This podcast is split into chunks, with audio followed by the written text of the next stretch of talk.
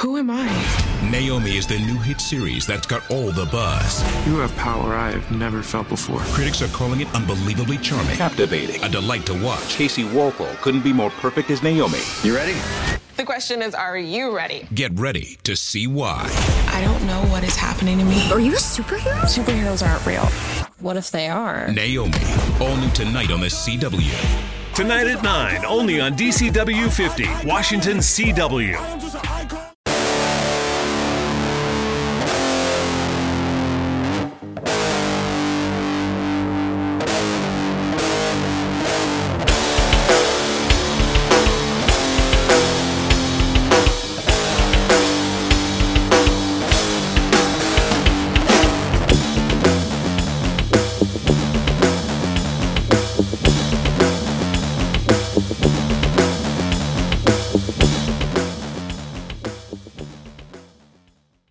Welcome to Red Tender Skew Podcast. I am CJ, and with me, as always, is my hetero life mate Rico. What's up, man?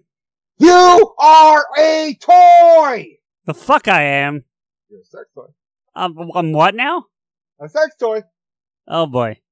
You're a Um. giant dildo. That's what you are. Well, it's not the worst thing I've been called in my life. Hey, be thankful you, I called you a giant one. I mean, you could have just been one of those little small ones that's just, just for experimentation. Yeah, I think we need some clarity on that. Jojo, let us know what a big versus a regular is, please. Next time. Thanks. On a scale of one to ouch, um, how's it going, buddy? I'm good. Uh, you know, just, just hanging in there. Yep. Quarantine day four thousand seven hundred and fifty-two. You know. No, it's not that. Not that long. It, it feels like it, but thankfully it's not that long. It, we, it might be that. We, you know. when it's all said and done. Yeah. I uh just got into a in the group chat I am for the I'm in for the role playing game I'm playing. I uh just got into a debate about when the vaccine will be available. So I'm be guessing. I'm guessing eight to eight months to a year is what I'm actually guessing. from right now. Yeah. That's kind of where they were at too. I'm trying to be a little more optimistic. But anyway, um that said, uh in the still ever revolving third chair on Podeskew this season, this year, if you will, because honestly, like I've been thinking back on it now, I think, I think we've done two episodes without a guest this year in 2020. People like me. I don't know what to tell you. No, it's not you. it's not you. But this guest does. And and at this point, with all respect to her, this is she's not really a guest. She's just yet another host to the show. Because yeah. So Steph is back with us. Hi Steph. Hey everybody. How you doing? Doing pretty good. How you doing? just, Um try, just trying not to melt in this heat wave. Fuck yeah, it's it's pretty bad out here too. I, we actually finally got some relief today. It's it's still like 89 degrees, but the humidity's not at melt your face.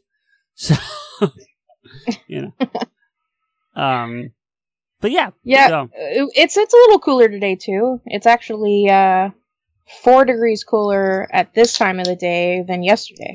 woohoo! So instead of hot as fuck, it's just hot as.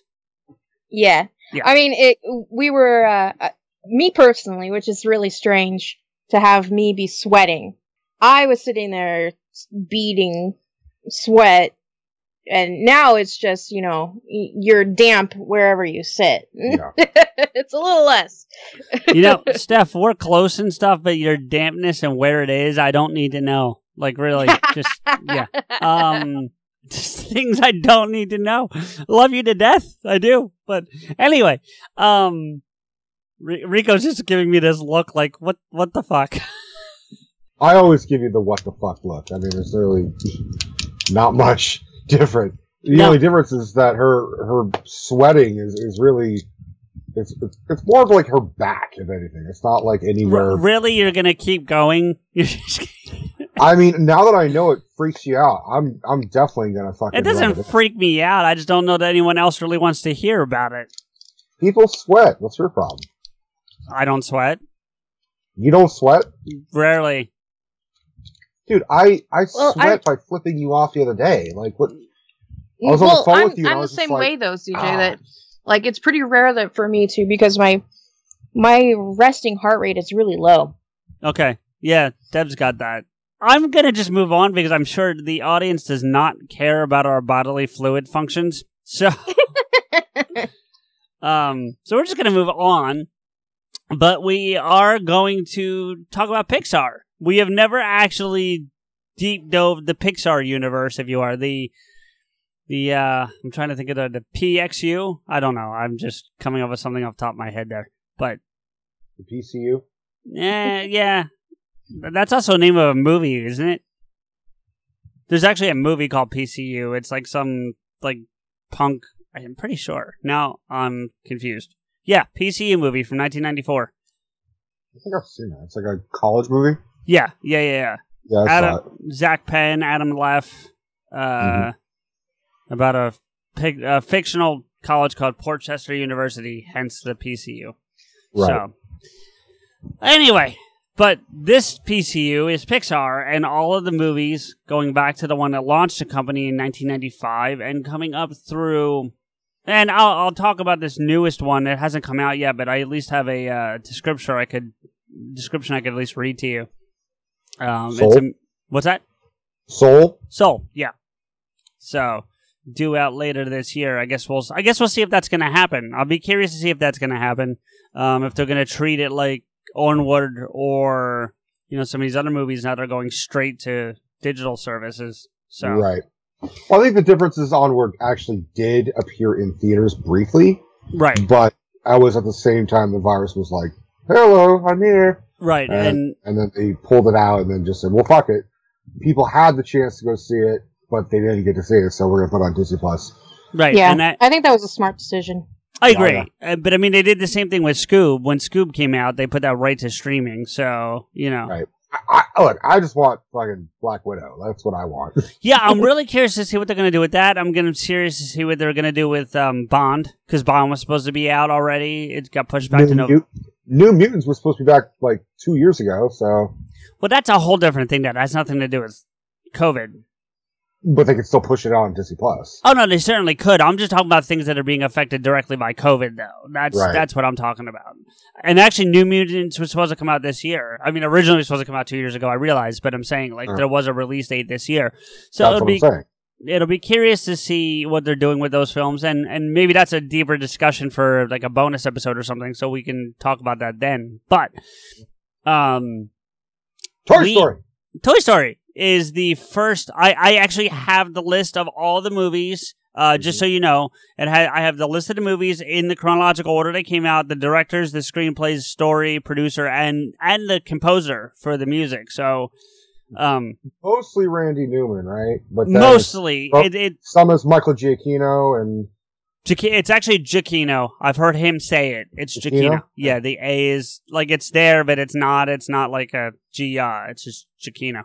know. Yeah. Right. Um, because he he's really close friends with that that radio show that you know I like out here. So he calls in several times a year, and so yeah, it's definitely Sure. Giacchino. Yeah, Actually, there's I can tell some cool stories about him at some point during this if you want. So, um, Cool. because he's got well actually i'll just do it now because it's kind of brief and i don't really have much to say beyond that but apparently like he's a huge i mean as a lot of people who are in the industry are he's a huge movie buff but like he's big into memorabilia so like he actually has one of indy's hats i think he has a Okay. whi- he has a whip i think i'm pretty certain he has um a, a blaster from han um th- I know these are all like Lucas Spielberg, but he's in other stuff. But those are the ones that stick out into my head from when he's told the stories. The cool thing, real quick, I'm sorry, Rico, and I'll let you say what you have to say. He had a Ark of the Covenant built, so it's not from the movie. It's he had it commissioned. So when he hits a button, the the the thing Door? lifts. No, the whole thing lifts up, and it's a bar. Like it's a fully function because it's it's that big. No like, he- shit. yeah, yeah, it's pretty badass. Uh, I haven't seen it, but I trust that that's the truth. So It makes sense that because he's like he's close buddies. You know, he's the John Williams to Spielberg and, and Lucas, but he's that to J.J. Abrams. So. yes, yes, and and, and And Colin Trevorrow. I mean, he's, he's he is sort of essentially the new generation's you know, John Williams. Oh yeah, question without question. And and and and I, I I'm a big fan, not just because he's great at what he does, but he's actually really kind of fun. Like every time he's on that show, every time he's on that morning show, like I make sure to try to listen to that interview because it's just so much fun listening to him talk. Because he really just geeks out like we do. You know what I mean? And and it's fun to listen to him talk about stuff. And the difference between him and us, besides the fact that he's got a fuck ton of money and, and gets paid to to play around like that, he also has a lot of insight that he does talk about, like things he can Sure. say. So we get a lot of you get a lot of back for background stories and stuff. So it's pretty neat. Like when he was talking about Homecoming, because he did the music for Spider-Man Homecoming as well. Mm-hmm. You know, you know. So, but anyway, as you said, let's get on to Pixar's stuff and a movie that he didn't do, and as you mentioned, Randy Newman did, Toy Story. So Toy Story is the one that kind of launches the whole the whole ball rolling here. It launches. It's the first movie that's only made only on uh, CGI. It's the first CGI movie Right. ever. Right. Not that's not the first movie with CGI in it. It's the first full fully- completely. Yeah. fully and that's actually i mean see it is cgi but i mean is it is it better to say digital than cgi because i mean it's really all the same thing but Well, I think you can have digital films without. I mean, it's the fully it's the fully CGI. I mean, i know what you're saying the, ir- the, uh, the irony is, Dad, whenever he sees anything CGI, he says, "So is this Pixar?" That's not him saying, "Did Pixar do this?" He just he just reverts to he, he somehow dumbs it down even more. It's like, "Oh, Pixar did this." This well it's because he No, no, yeah, he's it's like saying band-aid instead of bandages. Right. You know, he's using a specific brand to describe an item. it, it, it, it's it's xerox instead of a photocopy it's the same concept yeah Right. so um well despite branding it as what it is and you, with, the- with with what ron does i mean it, pixar still to a degree has become that i mean he's not wrong but he's not you know Well, yeah, but then if I were to show him like Tangled or Frozen or Wreck It Ralph, you'd be like, "Ah, it's Pixar." I mean, like Well, you're that right. I can see people making that confusion, but now Because- there is a complete difference. And because in preparation for this episode, you and I had conversations where I actually did get that wrong, if you recall, Uh-huh. where I thought it was actually indeed, you know, um, Well, To add Like- more confusion, John Lasseter before he left Pixar was would help those other Disney CGI movies. right, Like he, Right. he was like a consultant on fucking Frozen and shit like that. So yeah, no, Well, if- for, Well, yeah, if, if memory serves me, the animators, the history of animation, though, uh, it, they would bounce around, and I would I would imagine that it's the same with CGI because that's just a digitalized version of of drawing. That they they would bounce around the industry as well. I think, I mean, because we we did have Doug Frankel on here. Yep. And for those who haven't heard the Doug Frankel episode, Doug Frankel is a friend slash customer of mine from the video store, and he, for years, worked at Disney during the what we call the Renaissance period of uh, Little Mermaid, Beauty and the Beast, Aladdin, and then some. He was like, you know, working on like Emperor's New Groove. There was like the the experimental phase. Mhm. yeah, And then he went to Pixar, but I don't think he's flipped back to Disney to like work on Frozen and shit like that. I don't remember. I don't think he has. uh, so I, I think once you kind of like are with Pixar, you kind of stay with Pixar. I think there might be extreme circumstances where like Disney's like, we don't have enough animators to do Wreck It Ralph. So then they can talk to, if John Lasseter's helping produce, he might be able to Commission some people. commission. Yeah, that's what I'm thinking. But ju- I mean, I only have just that one animator friend of mine to fucking. right, right. Reference, Yeah. Uh, let's see. He was working. He worked for Lucasfilm briefly. It looks like. Well, that's the interesting thing is that Pic. I mean, you didn't mean anything by it, but Pixar started out as a branch of, of Lucasfilm. Lucasfilm. Yeah, which is why I think he's heavily involved in Pixar. Yeah, and also Steve Jobs. Steve Jobs Right. was like So Steve Jobs, George Lucas, that basically owned Pixar, and then you get like Lasseter and and and the you know the heavies of Pixar back in the day. Um, eventually, you get like your Pete Docters and your Brad Birds and shit like that. Uh, according according to this, all right. So let's let's get in. This is from the Wikipedia. So we're not gonna do all this, but a little bit of history on Pixar might actually be a good idea before we get into these movies. Um, it says here Lasseter joined Lucasfilm as a full time employee in October of 1984, moving to the Bay Area, as you would working for Lucasfilm. And, And- for Pixar. And well, right, but Pixar's not a thing yet, according to this. Yeah, I think originally it was in Burbank.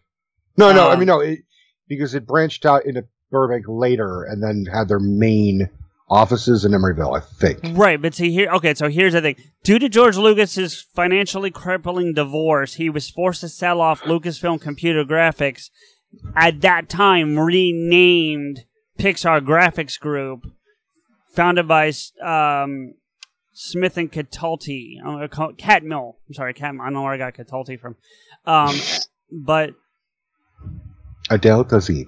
yeah. Um, and you know, so that's that's where, and then, and then ultimately, Disney buys Pixar in 2006. hmm Um, and then it, let's see, both Pixar and yeah, okay, right, and then lesser, right. So Well, to give you guys context of where these Please. regions are, so Burbank is north of Hollywood. right, That is about nine to ten hours away from Pixar out up here in the Bay Area. So they they really like branched kind across Yeah. the state. Yeah, I mean it's it's a jump. It's still California. They're like according to this, weather. though, he's no longer working. Lasseter is no longer working for Pixar.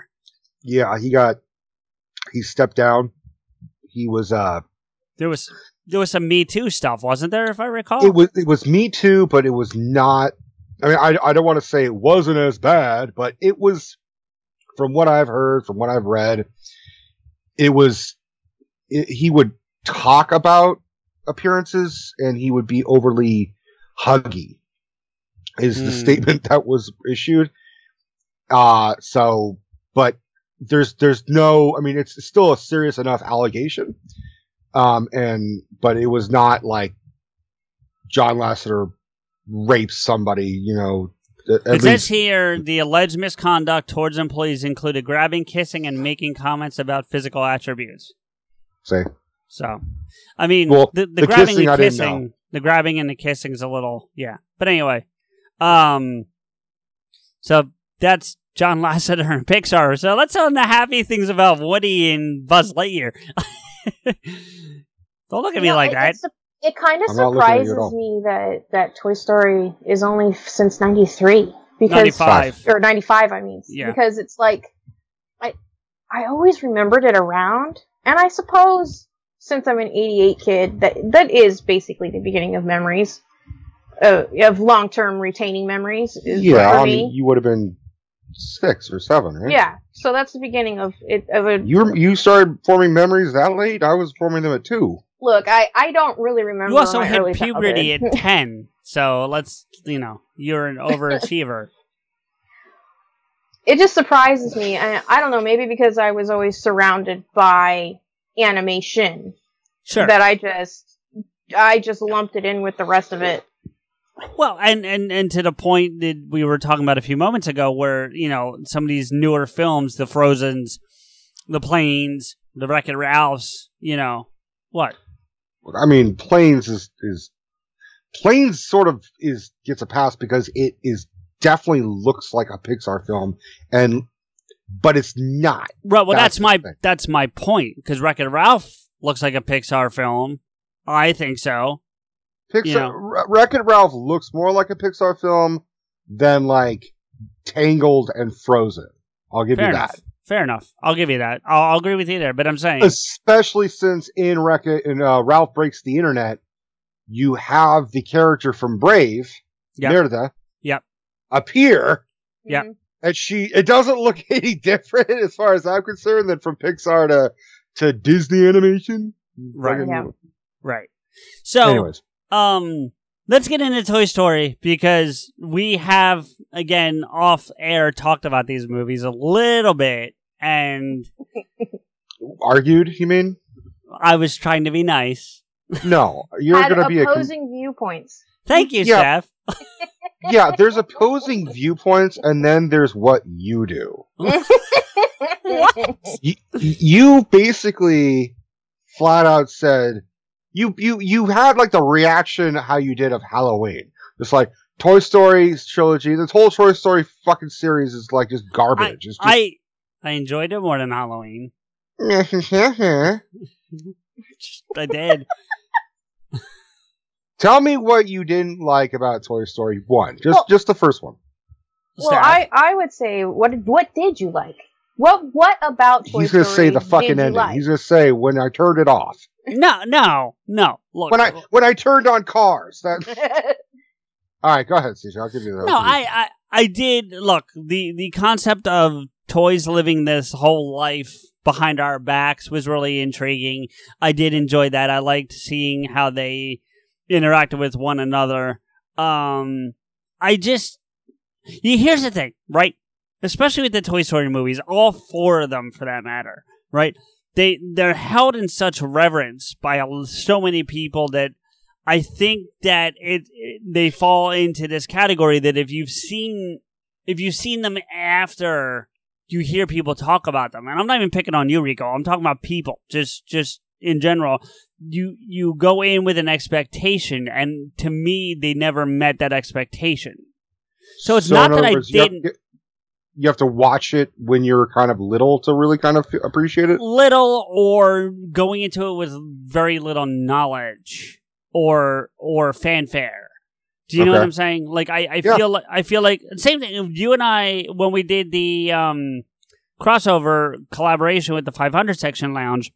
And I said I didn't like Office Space. It's the same thing. That movie, but it, I, I'm not saying it's a great movie. I'm not even comparing the two movies in terms of greatness. But what I'm saying to you is Office Space people kept saying to me how great that movie is, how funny that movie is. You're gonna love this movie, and they kept everyone I talked to kept saying that to me. So when I finally got to see it, it had such a high expectation that it didn't live up to. it. You know, that was Da Vinci Code for me. that's fair. I Not the not the viewing of it, the reading of it. Ah, Everybody was telling me this is such a great read, and then when I went to to read it, it was I was sorely disappointed. Stephen Fry is is is like the best critic of that book. He just he basically called it like absolute watered piss. And no, it, it was something. It was even worse than that. It was like it was like absolute like watered down shit. It was like the worst watery diarrhea you've ever had. Is basically what that book was. I wouldn't I wouldn't say it's it's terrible. and I've It's I've just I've read it- other Dan Brown novels. He's not a bad writer. to me it was it kind of harkened back to the Sherlock Holmes. What I had a, uh, my gripe with reading Sherlock's Sherlock Holmes is that as the reader we're not presented all the information, so we can never do the we can never come to the same aha conclusion that Sherlock can, and I hate that Where's because Arlen I like to try and, and solve the puzzle myself. And it was in when I went to read the Da Vinci, it was like, here's the question, and then you turn the page and there's the answer, and it's like, well, but I was just, I don't know. Anyway, back to Toy Story. Yeah. um, the toys having a life behind you right. that that for me it reminded me of this the christmas toy N- yeah the christmas toy Okay. with jim henson I think I the remember whole- that movie. I think I the whole that. premise of that is that the toys love to play when everyone is asleep hmm and they cannot be seen moving just like how toy story did it but if you are caught out of place where you were left then you're frozen you can't come alive again There's Mm. a punishment involved. there's a punishment that if you get caught in the wrong place, then your your being ceases to be. Hmm. That's dark. That is dark. very- I, I I vaguely remember that stuff. I think I've seen that like once, like way back in the day. You know. Oh, I grew up on it, and and I be- I truly believe that toys were alive, and I would cry every time we had to leave toys at the grocery store. They had no home to be in. Yeah, I had a You have such a different big heart, Steph. Really. Yeah, I I di- I Yeah, I- no, I didn't watch horror toys killing people. yeah I had that. So like I was caught in the middle because I was like I love Toy Story and I was like I hate Chucky. You know, and and fucking you should hate Puppet Master- Chucky. No, I don't. You No, should love though, Why? because it's terrible. Wh- Have you seen a Chucky movie? I've seen enough of a Chucky movie to know I don't want to see the rest of it. You don't like horror movies, CJ. So you're like you're you're kind of a Bias. you're biased in terms of the fact you don't like the genre. Well, the idea of a killer doll isn't exactly entertaining anyway. Okay, but here's the thing: if you look at Toy Story, it's just kind of a reimagining. Toys that come alive, Uh, and they don't the try owner to of the toys you. is named Andy. They don't try to kill you. They could, they could, they totally fucking could. What if Sid had a heart attack when Woody? That was probably the creepiest fucking thing I've ever seen Woody do. Like, so play nice. That was, that was actually one of the coolest parts. That was one of the coolest parts of that movie. but that was absolutely fucking cra- like I, I was scared of Woody when I saw that shit. In that moment, it was I was Sid, just of the screaming little bitch part. Okay. But I remember you saying, and I agreed with you, Rico, that watching Sid destroy toys really made you queasy Mm-hmm. and made you not want to destroy toys yourself. Yeah. Okay. If the, especially since it's like, because the implication is that toys are alive and they can die. right. And the fucked up part of that is that if they die, it's not, I mean, if, if a, if a toy dies, Andy plays with them and it's just a corpse. And the other toys are watching Andy just play with the fucking corpse. It's kind of fucking terrifying, but then the realization, not the realization, but like, if, oh, the what if, if toys were alive and Sid is blowing them up. I, I, I definitely did that. Not blow them up, but I definitely fucked around with like action figures and, and shit like that. And I, I sort of stopped it. I felt bad breaking apart Legos. Can we? Well, that that's a little extreme, but I get the point you're making. Um, can we talk about Sid for a minute, just in general? And I'm not even picking. You know what? Sid's not even the thing. It's the one of the you asked about what I didn't like about the movie, and so I'm just going to go from a technical perspective or a technological perspective, if you will. I thought the the rendering of the toys was very well done, and the rendering of the humans was terrible. CJ, have you ever been able to watch a movie and appreciate and like have the time that it was made as not necessarily a negative? Like if you watch a Yes, silent before film, I started- you say there's no? Would you freak out saying there's no audio in a silent film? No, no, I, I can, and I used to be able to until I started having to sit down and talk movies with you every week and break them down and find negatives and positives. But you can't use the time that it was released No. as a negative. I'm not using the time. I'm I'm Yeah, using you are. compa- You're using a 2020 lens on the I mean, film. no, no, I'm using comparison within the movie itself. If you can make Woody's face look that good and you can't make one of the humans look that good, there's a problem. There's a fundamental problem within the same movie. I don't care if it comes out in 95 or 2000 or 2020. They, they were experimenting with textures and making a plastic texture versus a human skin is very vastly different. Right, but ultimately the humans don't have a, a, a massively skin tone. I mean, they don't. There's it's it's not a drastic difference between the tones as the Pixar movies progress. It was their first movie, dude. Give But them they- a break. But no, See, you're just so in love with this fucking movie that you're, you're no, I, refusing to no, see the I'm negatives. not. I think you're being unfair. It's the I same know- thing. How with- how can you have the in the same movie? I'm not even talking about in the same movie. One group of characters look so good, and one group of characters look so terrible. because we mainly follow that first group of characters. Who cares? Be consistent.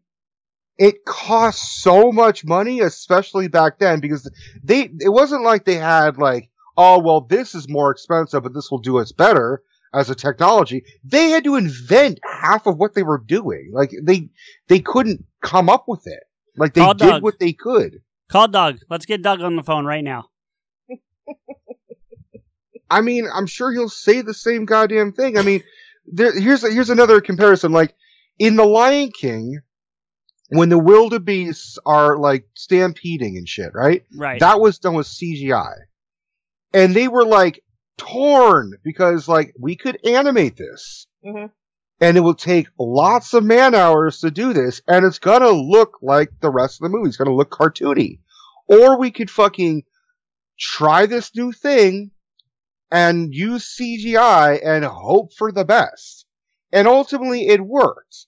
But you can watch that scene, you're like, that's fucking CGI 100%. I'd have to go you- back. you It's can been a definitely see the difference. it's been a lot of years since I've seen the original Lion King, so I'd But- have to yeah. But the problem with that is now, since there have been like re-releases, I'm sure they've like touched over a lot of the animation to kind of make it look more seamless, a la, you know, George Lucas or something. Mm-hmm. Right. So it, now it's kind of impossible to tell the difference, but if you have a fucking Lion King on VHS, it's pretty obvious. Which I oh, do. So you don't even I know, but you don't have a VCR. yes I do. Oh, you do? I didn't know Oh. you had a VCR. Well, you didn't ask, motherfucker. All the shit you've been giving me over the couple years of me liking VHSs, and you have a fucking VCR. Right, because I have something. I have like, I I have it for things that you can't repurchase on uh newer formats. Like I'm not even talking about discontinued movies. I'm talking about like sh- stuff that we shot ourselves, like family movies and Uh, I was like like, what favorite '80s porno do you have? well, there's that too. But I really wasn't going to go there, you know. All right. So yeah, no, but uh, that that's why I have mine. Um, but no, look, look, uh, listen. I get how it could be entertaining to people. Um, I get how it can be this phenomenon. I get how it's groundbreaking since it was the first of them all. But I just wasn't overly impressed. I don't understand how you like Clerks. I, I- you know, I'm not trying to pick at you, Yes, you are. but I no, I'm not. I'm really. This is this is like Steph and I have like had discussions about your movie taste. Oh. what? Great. Good to good No, to know that I'm the center of conversation. No, it's a good thing. It's like we need to have a fucking intervention. We're trying to help you. I wouldn't say as far as that. It's just, especially with our most recent conversations of movie recommendations and, and how some things that we find in high regard you think are total trash. And it's just like we're trying to understand your point of view. It's it's it's it's surprising some Well- of your feedback on movies. All right, so I um I was talking to Mark earlier today. Um and we were talking about this very topic actually. And So he agrees that you have a problem. his exact words were you generally don't like good movies. That's exactly how he phrased it. Steph said it. I said it. Mark said it. CJ, if one person has an opinion, that's an opinion. If a whole group of people are saying something about you, you might want to consider it's a fact. I didn't say he doesn't like good movies. I said he doesn't like movies that people recommend. Well, Mar- and Mark, Mark, uh, not amended, but e- e- expanded upon his comment that I just don't like movies that people generally consider to be good. So, like that the the masses consider to be good. But that throws us a curveball because you fucking love Star Wars and you fucking love Marvel. Yeah, Like, you, the two most fucking popular, and Lord of the Rings, you fucking love Lord of the Rings. Like, you I love's a strong and word. Cars. I mean, he you love Pixar movies too. Like There are- no, there are- It. It's uh, so it's the duality of what you like and don't like is just it's so striking that I just I don't understand. there, there are several movies on this list that I, I do enjoy. So But and I, we will get but to I, those. but I brought up like a like a whole point, like Clerks, the first Clerks. Yeah. In theory, you should hate that fucking movie. It's low budget. It doesn't have to be white. high budget. Don't do that. That's not fair.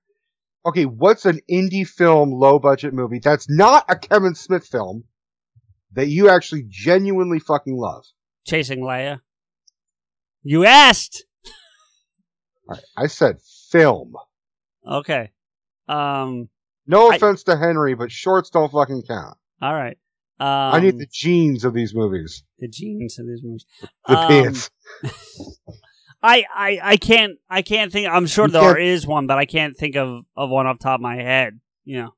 Then again, there are movies I'm sure I've watched that I didn't know were indie films. I mean, that's I'm being very honest with you, Rico. I mean, I just you know it's certainly possible. So I I could say the same. so I don't I don't actively look for indie films, but uh, I know I've I, seen. ma- I made you watch them, yeah. Um, I mean, I, I can think of one I didn't like that I know a lot of people like, and I, I don't know if it's considered an indie film, but I feel like it's of that quality or caliber, and that's the Boondock Saints. I didn't like that either. Oh, I would qualify. I didn't. I I call that as an indie film, and you just broke her fucking heart. I'm sorry. But see, No, all not. Steph. Without getting into a uh, whole a whole long thing, same thing that happened with Office Space happened with Boondock for me. It had gotten a ton of hype in the circles I run in. So by the time I got to it, it's not that I didn't like. I, I want to say it's not that I didn't like it. It just didn't. I didn't come out of it going, "Oh my god, that's the greatest thing I've ever seen," like a lot of people did. You know. I think from now on, if I tell you, if I recommend a movie to you, I'm gonna say you're gonna fucking hate it. oh hey, so that I, I, I so thought that of one. watch it. I thought of one. Dazed and Confused. Love Dazed and Confused. All right, I think the problem the problem for that sure. arises is that people give you an expectation because they explain it too much as to why they enjoyed it. Right. And you personally, whether you consciously do it or not, inflate that expectation. And so that when you approach it, you you're setting a bar so high that you, you just can't enjoy it. That's why when I try to recommend things, I try to give you as little input as I can. because I don't you. want you to have a skewed vision of what it is. Well, you know, and the same thing. I mean, whether I do it purposefully or not, stuff I don't know that. But when I make recommendations to anybody, I very much do the same thing. Like, there's a movie on this list that we're going to get to that I found I enjoyed very highly and recommended to Mark. And all I said to him was, "You need to watch this movie. I think you would really enjoy it." And that was it. That's all I said about it. You know. Um, so I, I, I gave him little to no expectation except that I think he will enjoy it. You know. What else did you like about Toy Story? Um, seeing a lot of toys I'd played with as a kid, like like Woody and Buzz, are made up for the the show or for the movie, excuse me. But like, I had Army Men, I had a Mister Potato Head, um, I I had a variation on those wind up binoculars. I don't think I had the same ones, Mhm. but I had a, a variation of them, and I had variations on Buzz and Woody too. Like they just weren't those exact toys. Whereas Mr. Potato Head is a thing. Like you can actually own a Mr. Potato Head. You know what I mean? I I know He's I had not a, voiced by Don Rickles. I, I had a Yeah. Slinky as well. It didn't have a dog. caricature connected to it, but I remember I spent freaking hours playing with a Slinky. Uh, yeah, I had I had a slinky too stuff, so I understand. So like, yeah, so there were certain toys in that. I had a remote control car. It probably wasn't that same one, but I know I had a remote control car. You know, and not Mhm. like a good like expensive one, like the the little like thirty dollar one. You know that that you know like they had has the eyeballs for headlights. You know, what I mean? Sure. Mm. you know. So yeah, th- those things and and you know that that whole thing watching watching Buzz actually come to the realization that he actually is a toy was kind of interesting. I did actually find that interesting. Um, you know, so that's it. It was a little you hard. built a touch of nostalgia there. Yeah. Did you guys did you guys notice that one of Sid's creation toys is a hooker? No, but it wouldn't stun me. No, it was like a hooker. Like it was legs with a fish and hook. Oh yeah, yeah, I remember that. Yeah, It is was that a hooker. okay? I I never really would have thought of it that way, but I get it. That's what I'm here for. Adult puns. Adult puns. Well, see, and that's the thing. Let's let's talk about that very quickly before we deep dive into another one of the actual films. Pixar, and they and I feel like they of the of the ones I've seen, I feel like they've gotten better at this as they've they've progressed, as any movie studio would. Of yes, they're making movies for kids, but they make it entertaining enough for the adults that are going to be forced to go with the kids because obviously the kids would be too young to go to the movies by themselves or to Yeah. sit in the room and watch with them so that they don't, you know, I don't know, run into a table or some shit. You know, like, Take Yeah, you it know, f- kids kids who put the movie on a loop, it's got to be enjoyable for the parents too. exactly. take it take it from me because I worked at a movie theater and there was a couple Pixar films that were playing when I was there. Sure. Mo- most prominently Monsters University. I like I saw the difference between how parents were arriving for Frozen and for Monsters University. There were you could just see the look of deadness in their eyes for Frozen, especially dads. Yeah. But there was the look of allure and excitement for a Pixar film for Monsters University. Right. They, and, the adults were like, "We know this. We're gonna find this shit funny." and, and Disney Animation does an okay job of it, not as good as Pixar, but they do a good job. I mean, like, there's plenty of them within the Wreck It Ralph series that I could point out, but Pixar still does it better. You know. Yeah. Mm-hmm. Um. Hey, I know we had talked about Sid for a second. Sure. Like, I always kind of felt sorry for Sid. He, he, it looked like he just had a really terrible, miserable fucking childhood. And it's the kick the dog theory. If you're always getting yelled at, then you turn around and yell at something else. And he didn't have anything. He didn't have a dog to kick, so he Yeah, he took did. it out. On, well, I mean, but I mean, he took it out on his toys. Um, um. I'd have to call a little bit of bullshit on that because he had a younger sister and she wasn't fucked up despite the fact that Sid was bullying her, and you never saw Sid's parents Once. once. Well, no, you got the illusion no. that the I'm, dad. I'm was- saying you never saw them once. I was just adding on to your sentence. Like you do, you never see them. You don't. Yeah. Well, I think you see the background of like you the the illusion is that his dad is watching the TV while Buzz watches. Finding the right person for the job isn't easy. Just ask someone who hired a lounge singer to be their office receptionist. Hello, this is Mickey Marquis, and you've reached the office of Doug and Associates. Thank you very much. Catch me Tuesday nights at the Hotel Johnson.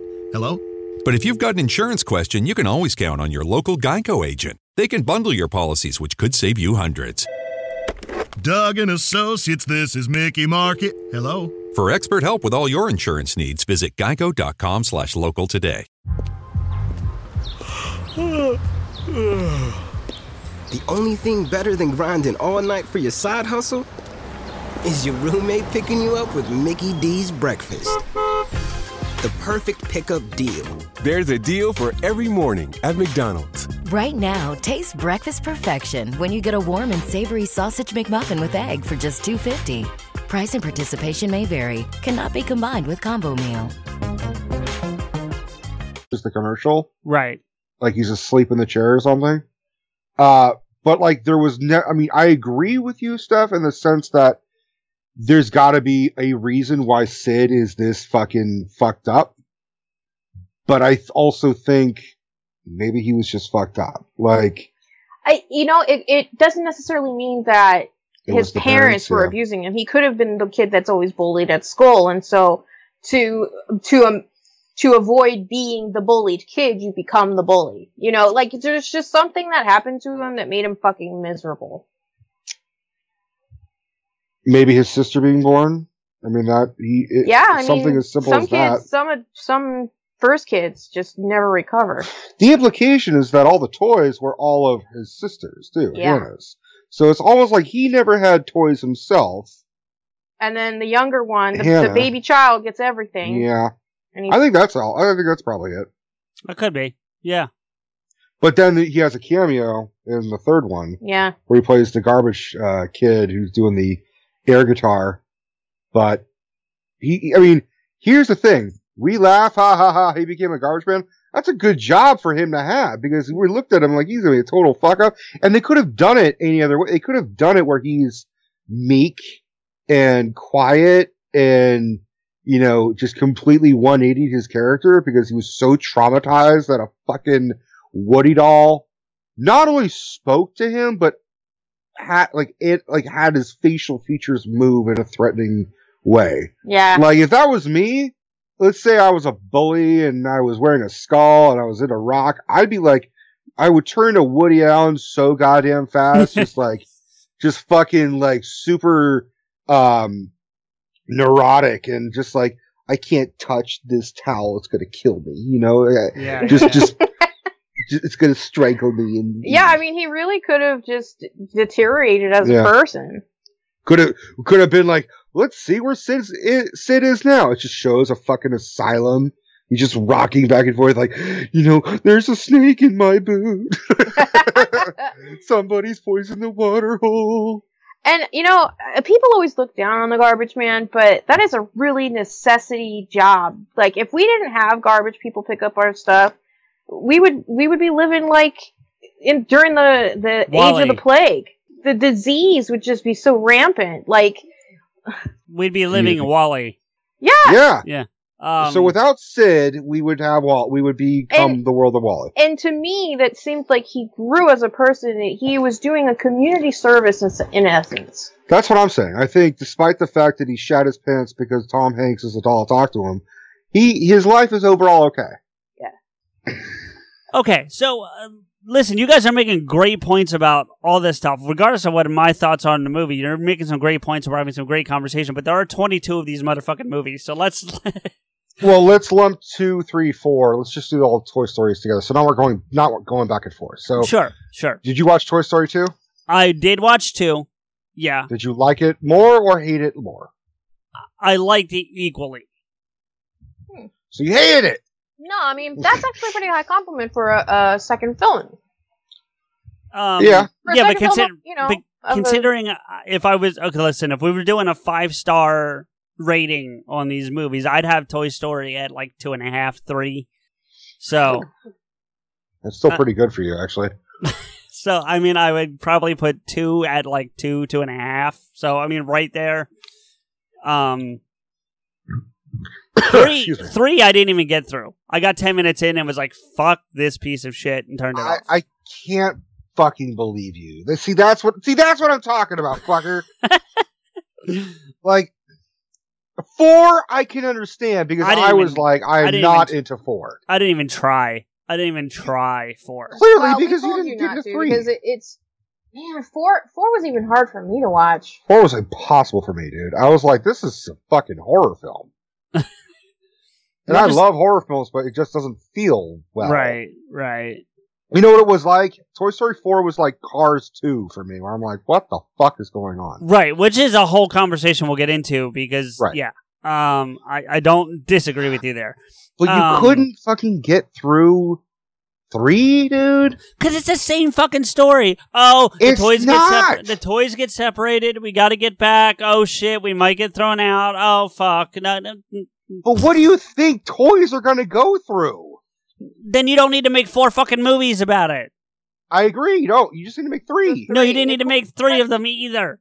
Well, you're all, all you're discounting the fact that it's also Andy's story, even though we're following really just Buzz and Woody and Troop. But it's Buzz and Woody. The the the main thing is Andy. They're toys for Andy. Mm-hmm.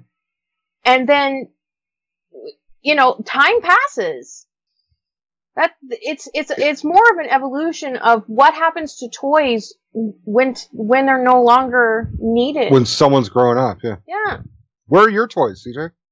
Oh, I have no idea at this point. Exactly. I think I have one or two left, I- you know. I'm not talking about your sex toys, man. I'm know, not that- i was gonna say the bigger story but ooh um, so if if we're if we're lumping the four Toy Stories together, the next one on the list would be I know one of your favorites that I just have not seen, so I can't even say anything negative about, and that's A Bug's Butterfly? Life. Yeah, A Bug's Life is it is kind of the it's it's the it's a slavery movie in a roundabout way. It's it's like a repressed. So like there's there's a bunch of ants on you know an anthill, and every season they have to not only get grain for themselves, but they have to get grain for this group of like this biker gang of of grasshoppers. Yeah. Right. Led by Hopper, voiced by Kevin Spacey. When Kevin Spacey was like, "Oh, I love Kevin Spacey. That's such a great actor." It's like, hey, Right, I still right, like right, him, right. but he's fucking awful. Do you- have you seen The Magnificent Seven? Me? Yes, you. No. No, I've not. I was going to say it's just like The Magnificent Seven. What? you haven't Um, seen it. Can I Didn't we- can I just briefly I noticed something looking at this list here and then you, you when you said Spacey it kind of like triggered something for me. Mm. We got a kind of like a who's who of fucked up people spread throughout this list. Okay. You got Spacey. There's there's the accusations on Lasseter. Okay. You got John Joss Whedon was a writer on the first Toy Story. Okay. I mean, that's pretty good, right? I mean, I don't really need to say much more, but I mean, I'm That's sure. kind of it, as far as I can tell. I mean, the rule is is that men in Hollywood kind of suck, dude. well, no That's- shit. I mean, yeah, The Open Secret. yeah. I mean, that's it. You're right, but it's like then if if we're ever going to discredit like a movie based on that, no one's going to watch a movie. Like because then you wouldn't be able to say, "Oh, I can't watch a Kevin Smith film based on allegations of Harvey Weinstein, based on Ben Affleck." You know, Ben Affleck had accusations. true, true. All right. Um, Anyway, I just, I just but yeah, noticed, you're right. and then and then Spacey being in A Bug's Life, you know. But he's so good. He's so fucking good. Now, He, he does he yeah. play the main character, the main ant, or No, he he plays the grasshopper. Oh, the he plays grasshopper. Okay, if, if you he's said that, bad I missed Yeah, that. he's the he's essentially the, the thug, the bad guy. It's the fa- okay, the the guy. foil. There's there's Yeah. sort of a combination of like a biker game because when they turn on their wings, it sounds like gu- like bikes revving. Yeah. But they also kind of have this mafia demeanor. They do. It's very much that way because it's it's they don't only harass the ants. They go around and harass other communities. Yeah, I no, Yeah, because when you get back to the to their hub, they talk about how they're like how they've been um harassing other groups. oh, I don't remember that one. But all right. Um, well, in essence, the the this it's like he says the the underlying story is that the ants are oppressed and they're trying to become not oppressed. Right. And That's the biggest. That's the big you know bullet point of what it is. so Flick, play voiced by Dave Foley, is like the odd ant who is constantly inventing like He- inventions to yeah, try he, and he won't conform. he's trying to instead of like grabbing a, a grain to haul to the compound or whatever he like creates a machine that like takes the whole stock and then like drops like four or five grains in a backpack thing he's got Yeah, like he invents a machine that'll husk it for him, and Yeah. then he'll carry a bunch on his back instead of doing one at a time like every other ant. yeah he's just that eccentric dude and in doing so he fucks up and the whole offering to the ho- to the grasshoppers gets like dumped in a fucking nearby pond so the the offering is gone hmm. So the other ants, the queen and the princesses, are like fucking done with his shit. And as a way of getting him out to, away from the colony, they say, "Why don't you like?" He comes with the idea of getting other bugs, like tough bugs, to come back and fight the grasshoppers. So they're like, "Yeah, sure, go ahead and get your fucking warriors and get the fuck out." And he leaves, and he finds a group of bugs that he thinks are warriors, but are actually from a circus. So as, And as they are. And then Yeah. trouble ensues because he hires them thinking that they're going to be these fighters for the ants, they and think they're a gig. thinking that it's just a gig. So then, of course, they have to. I mean, it's. It, I liked it because I think it's. I I, I liked it. Actually, has a message. You know what I mean? Like Toy Story, as entertaining as I find it, as you know, as, as entertaining as you don't find it, Hmm. is really kind of just like you're right. It's we got to get we got to get back to Andy's house. That's all it is. Oh, they're Every moving one of them. Every one of them. Well, sort of. Well, except for Toy maybe maybe four because I didn't get there. But yeah, Well, three is they're in jail. Three is they're in a fucking jail, and the inside of the jail is the one running them. It's the other toys that are like, you know, it, it's the Great Escape. It's it's with like see, deliverance. see, from- once I s- once I s- listen, we can I can I can sum this up in two minutes. Where they lost me for three, when when when Andy's or not Andy, excuse me, yeah, when Andy's picking what toys he's keeping. And he puts them in a bag to take it to the attic, and then something happens where he doesn't get to take it to the attic, and the mom throws him out because he, she thought it was trash. I was like, "Fuck, no, no." Well, again, I ask you, what the fuck do you think happens to toys? No, but it's you that- you want the toys to go on a fucking like swimming expedition? No, but it's the same thing of like, oh, we made a mistake. The toy got thrown out. We got to get it back. No, sorry. It is that. I'd make that noise if I can- could, but I can't do it. So, yeah, thank It- you. it- you can only do so much with a toy story. then stop doing it. I agree. They should have stopped at three. They should have stopped at one. Yeah, but you know, fuck you.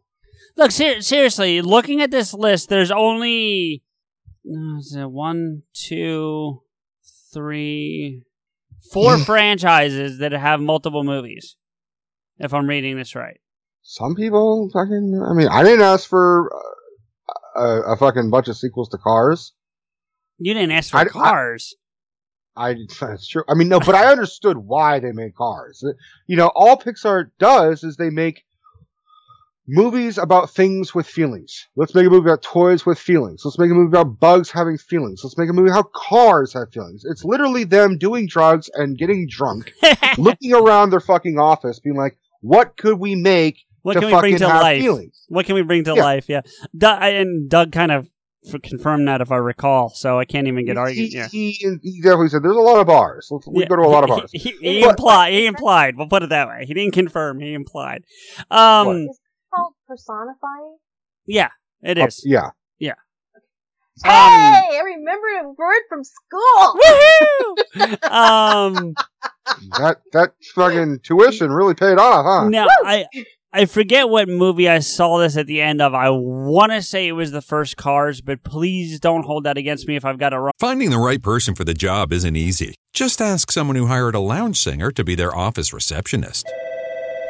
Hello, this is Mickey Marquis, and you've reached the office of Doug and Associates. Thank you very much. Catch me Tuesday nights at the Hotel Johnson. Hello? But if you've got an insurance question, you can always count on your local Geico agent. They can bundle your policies, which could save you hundreds. Doug and Associates, this is Mickey Marquis. Hello? For expert help with all your insurance needs, visit geico.com slash local today. Cloud is powering tomorrow's transformative missions. Federal agencies are partnering with SAIC to help them meet these critical moments, where bold moves require confident blueprints, where you can accelerate transformation through consistency, where you can innovate forward and never look back. SAIC quickly and securely migrates large scale workloads to the cloud with the confidence you need to assure your mission. Learn more at saic.com/slash cloud. wrong. The but the the grub worm, the guy who plays the grub worm in Bug's Life passed away, and they he also played the the the the um, binoculars in Toy Story. He was Mm-hmm. that guy, and they they did a a thing for him at the end of the movie, just like a hey, you know, like in memory Yeah. of, which I thought was, regardless of what I think of the movies, that was a really cool thing to do, and to show his little characters as they did it, you know. So His name was uh, Joe Ranft, I believe. Thank you. Yes, I think that was it. Yeah. And he died of a car accident. Oh, was it? Okay, I did. Yeah. I didn't know, and I didn't get the chance to look it up before we started. and so- ultimately, because I I have talked to Doug, and Doug hasn't. I mean, he I just said it, and he didn't deny or, or confirm it. Hmm. But I said, you know, because I've been bugging him and saying, when the fuck are we going to get Bug Story, uh, Bug Story, a Bug's Life too? right. And I kind of had the realization, I'm like, they're not going to make a Bug's Life 2 because of Joe Ranft's death. Yeah. Hmm. It's just because uh, Heimlich, I think his name is. Is that character central to the story or not? He's not. I know he's not the star, but is he? Is he a, a strong he's, component? he's a prominent character. He's a yeah. prominent character, especially for how lovable and uh, funny he is, because he is. he Yeah, because speaks- a good majority of the movie can can kind of be just dour, and Okay. his bubbly reaction to everything really was like the comedy relief. Without him being a slapstick funny, Yeah, I mean he he's he's a Bavarian German accented fat caterpillar. Right. And okay. pound for pound, I I fucking like I've laughed at a lot of movies, but like I there's very few things where I've just laughed uncontrollably at a fucking scene in a movie. I love there's a part where he pretends to be a butterfly and he's got these tiny little fucking butterfly wings strapped to his back and he comes out of nowhere. He's just this fat Jabba the Hutt looking slug thing. yeah, I've seen it. Yeah. And these tiny little things. And he goes, I am a cute little bumblebee. That's funny. that is funny. Or not, not a butterfly, but like like a bumblebee. That's what Right, it was. right, right. Is he's dressed up like a bumblebee. And then he eventually, I'll ruin this part because it's funny. At the very Sure. end, he actually goes into a cocoon and becomes Sprouts like, ah, I'm a butterfly. And then he just like kind of like comes out of his cocoon as these tiny little wings, like, oh, look at me fly. And he's just trying to fly. Like, they, the other characters have to lift him up and he's like an inch off the ground. Like, look at me. You, you all look like little ants down there. And he's So- looking at the ants. That's funny. That's funny. Um, do we do we want to move on, or do you have more you want to say about Bug's Life?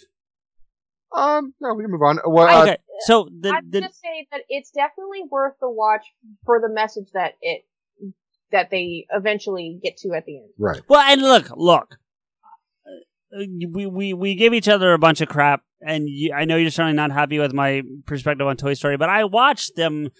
At least I watched the two in ten minutes that I the two movies in ten minutes that I did because you've talked about how much you like them, and and you know as much as I give you a hard time on the show, and a lot of that's for you know content. I do respect your opinion on movies. So when you tell me something's going to be good, I tend to to give it that that weight. Benefit of the doubt. Yeah, or not benefit of the doubt, but at least the weight that that Rico's giving me some, you know, it's it's something I should at least try. You know what I mean? Mm-hmm. So uh, a my point is that A Bug's Life is something I'm going to watch. I just did not have an opportunity yet. Sure. Just simply because I was trying to catch up on some of the other ones that I know I wanted to talk about and just ran out of time. So I will I will get to A Bug's Life. I, I will tell you with certainty that I do intend to watch that movie. So All right. um, the next one on the list, and I feel like Rico and, and Steph that we should, and, and I would love your feedback if if you disagree, that any of these that have sequels, we should just kind of like we did with Toy Story, talk about them in a lump, or we're going to be here for like six hours. Sure. No, So- no, I agree. Any anything that's got continuation or prequels should should just be lumped together. So it that, makes more sense. What that means, uh, Monsters is next. Monsters Inc. is next, but that also then lumps in Monsters University from several Right. years Yeah. later. Um, I will tell you that for me, and now I when I rewatched these for this today, I watched them in reverse order on purpose. So I Mhm. watched Monsters University first because it technically is a prequel, and I think it's the only Rico. Correct me if I'm wrong. I believe it's the only prequel in the list, right? Correct. Yes. Yeah. Um. So I I watched that first, and then I watched Monsters Inc. And I will say they did a pretty good job of being seamless in the transition from the two. Um. Okay. The animation slightly better in University, as it would be because it's a number of years later. But For my, sure. but my point though is from a story perspective, there was a pretty good transition. Um, the only two missteps that I saw where I felt like like the, the, the snake guy played or the lizard guy played by Steve Buscemi. Um, his name escapes Randall. me. It's Randall. Randall. Hey, there you go. Makes sense. Yeah. Um, he. So for those, and listen, obviously we're several movies in this point, but spoilers, people, if you haven't seen these movies. But you know, he he and Mike start off as friends it, in college and ultimately become, you know, rivals because of the the fraternity thing. And I feel like that never get that could have been if they knew. Now that's the question. If they knew that was going to be the story leading into that, that they could have addressed it a little more. But they don't. Well, it's no, I it could be especially since because Monsters Inc. was first. Well, I right. think they were like, what is it? What we portray uh Wazowski and Sully as best friends. What Which- if they were the rivals in the prequel? Right, but see, and that's and that's the second misstep stuff. So thank you for pointing that out. Is that in at one point when they're actually going to work the first day, Mike says to Sully, "I've known, I've been looking at you, or I've seen you since you were in the fourth grade." Well, the prequel defer- defines the day that they met, and they met in Ah. college. So there's a little bit of a hiccup there. Now, I was actually talking to Deb about this earlier today, and she did give a valid argument of how that might slide through. And that's that they were in the same schools and knew of each other, but were not friends or interacted with one another. Like the cool kids hung out, you know, it's like that kind of thing. The cool kids hung here and the nerds hung over here, like that kind of thing. Right, because he didn't say that they were that they were friends or friendly. He's just he's seen them around. But they had to introduce themselves to each other. Well, I've seen kids on campus that I never had a class with. I, I I think it. I Listen, I think Dev makes a valid argument. I think it's still a stretch, especially in, within Agreed. the, within the way Mike says it, because he says it like they've been friends the whole time, Right. and that's not. That's at least according to the prequel. That's not. That's not the case. So. Mhm.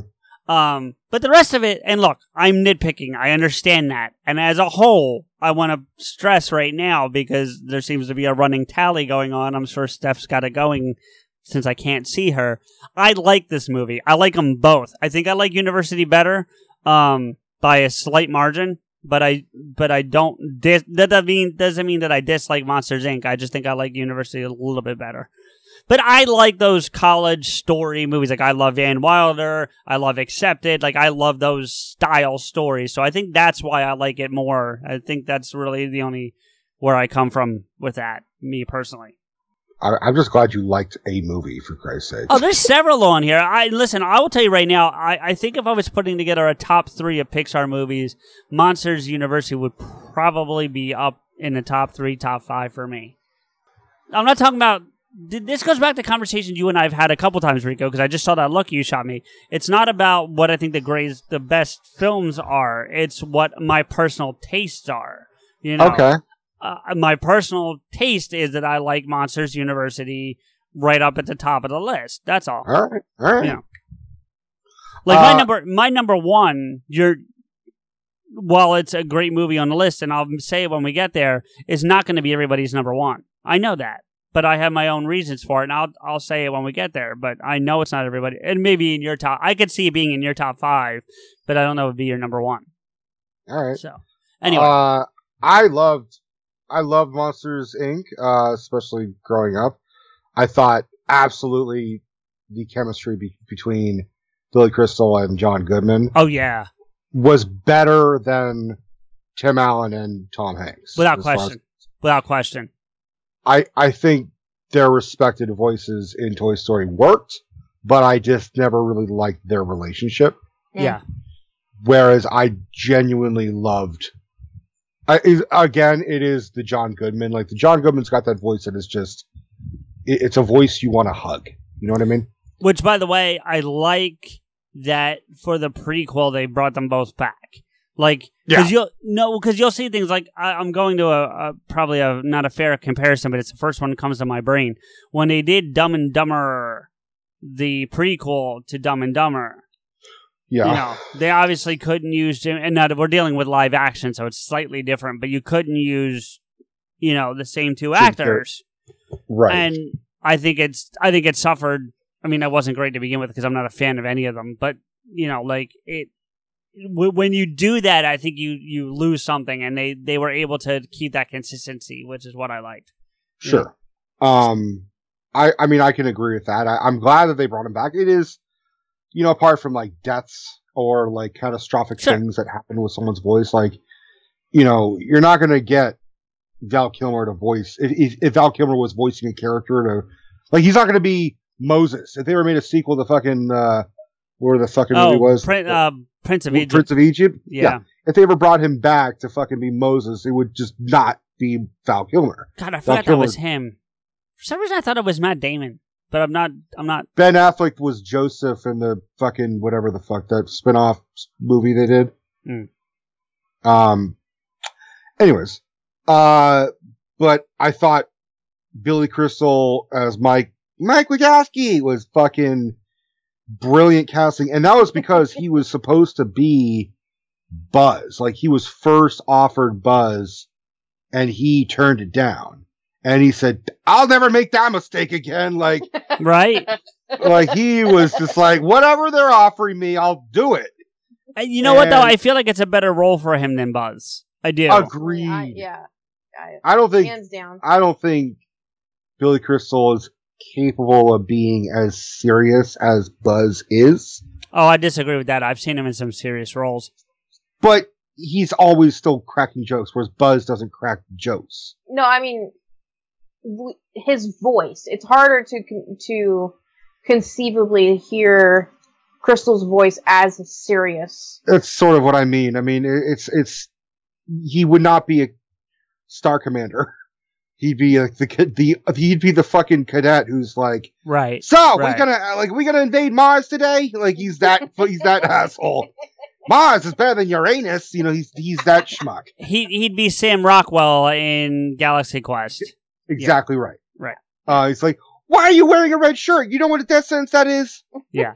Yeah. Which, by the way, Um, not to get way off, but how great was Sam Rockwell in that fucking movie? Like Everyone, honestly, everyone is great in that's Galaxy that's a Quest. re- Every- yeah. It's it's a really under. I feel like it's an underrated movie. But anyway, that's Oh, beside the for point. sure. Um. Um, but uh, and I I think whoever who's ever brilliant idea to have Buscemi as as a fucking like evil ass Rango is basically Yeah. how I look at him. That's true. Yeah.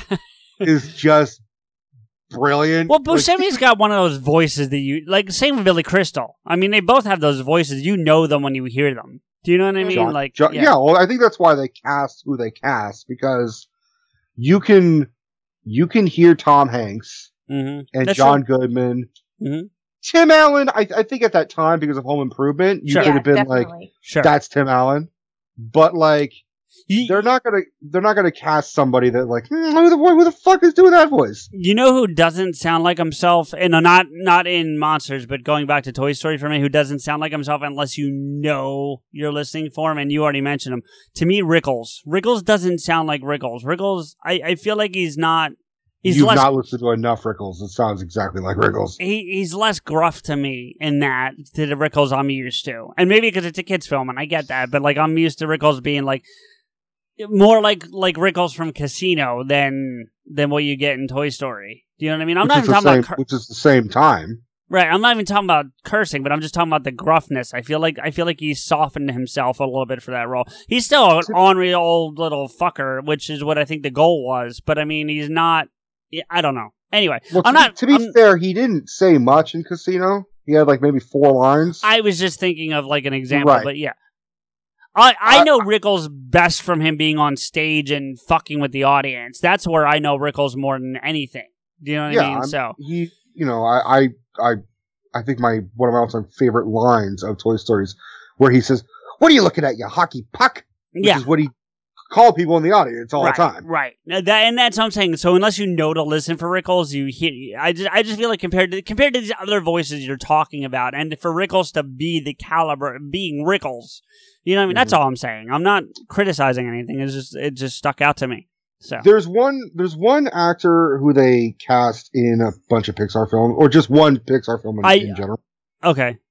that I could not place. Oh, I, I, was thought you were. 100 percent convinced it was someone else. I thought you were going somewhere else, but we'll talk about that when we get there. God, who who are you talking about? Well, about? I mean, it was in Finding Dory, and I thought, did you see Finding Dory? One, so I I don't remember it very well. There's the octopus who helps out Dory and shit. Okay. I was fucking convinced that was voiced by Bryan Cranston. Okay. It's not. It's voiced by the guy from Married with Children, I think. Al- Or um Ed O'Neill. Ed, Ed O'Neill. I was, I was like, what the fuck? It's not Walter White. It's not Walter White.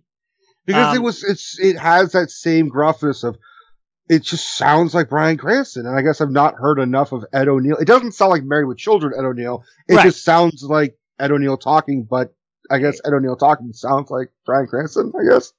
Um, I could see a similarity. I could see a similarity. You know. Uh, anyways, uh, yeah, Monsters Inc. I, I thought was was absolutely a is definitely one of my all time. do you remember the octopus's name offhand?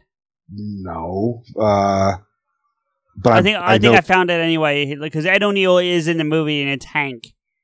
Oh, I thought, uh, yeah. which is another. Re- I was like Hank, like it's gotta like Hank just sound. Even when he said his name as Hank, it sounded like Bryan Cranston as Walter White saying Hank, who is a character in Breaking Bad. It just, it just. Right. My name's Hank. Jesus Well- Christ, this thing's loaded with people. Oh yeah, Dory- there's a lot Dory of characters in the, in Dory. Yeah, I mean, and and sometimes it doesn't always work out that way. Sometimes, no, like for like finding uh Nemo is a, is a great example. Um, originally, instead of Albert Brooks as Marlin, it was going to be William H Macy. Like William H Macy came in and recorded all the dialogue, but they were like, it, nothing against William H Macy. It's just not the right voice. They somehow he was too soft spoken and too neurotic Hmm. and they were like, we we not we need someone who has the right amount of neurosis, but who has some like has like a distinct gruffness, and and ultimately, I I think it panned out better. There's a Um, pretty heavy, pretty good heavy hitter list on on Nemo too. It's not as heavy, but it's still pretty heavy. yeah. Um, and Monsters Inc. has that. I mean, what what I also enjoy is you get like directors of the movies voicing characters. Yes, and I Like- actually want to talk about that when we get to a certain movie. But yeah, Like I, I think um the the slug monster who like is the receptionist and then she- you find out she's like the the first number one agent is like Yeah. voiced by the director. I'm always watching Misowski. That so what what did you think? Well, Steph, give us your thoughts first, and then I have a question for both of you. You know, I think that M- Monsters Inc. The ingenuity of why do monsters scare us? The way that they use that as like, well, in their realm they need energy, and this is the way they get energy. do monsters have feelings?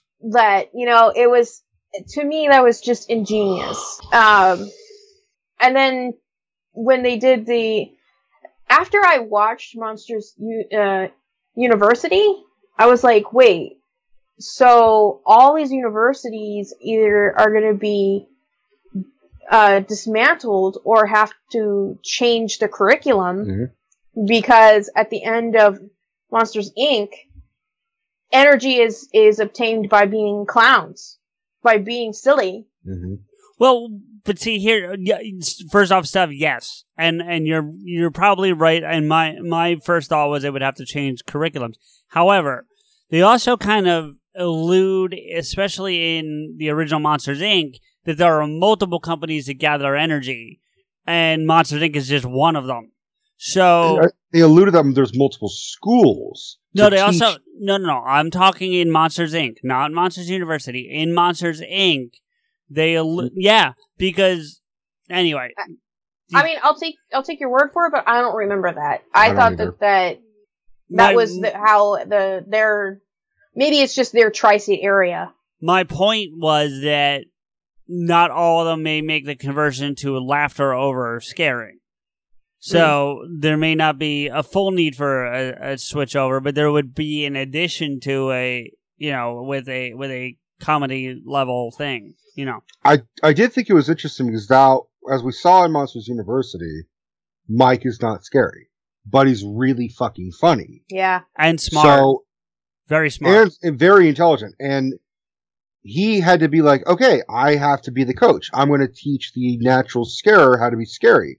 And not to say that Sully's not funny, but he's nowhere near as funny as Mike. So now we see Mike making the kid laugh at the end of Monsters Inc. Right. He's finally get to be a maybe a, not a scarer, but he gets to be the, the star. front man He gets yeah, to be the he front gets man. to be the front man Which I'm like, does because we never saw if Sully gets to go and, and make some kids laugh. So maybe they, it, it's a nice kind of full circle where he gets to finally be the star. That actually reminds me of one last minor inconsistency between the two films, like I was talking about earlier, and that's that if you see, remember the montage towards the end of Monsters University where you see them start in the mail room and ultimately end up in the scare room.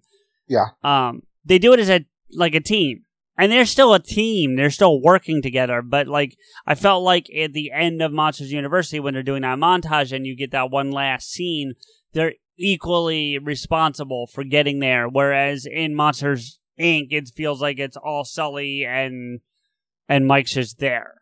Do you know what I mean? Like, Well, if I if I were to say the difference is Monsters Inc. is Sully's movie and Monsters University is Mike's movie. oh, without question, I, I can't disagree with Definitely. that. Yeah. Um, the next one on uh, the list. I'm sorry, Steph. Did you have something you want to say? Yeah, I didn't want one more thing. Yeah. As much as I really, really enjoyed Monsters Inc., I I love University because it reminded me of being at university.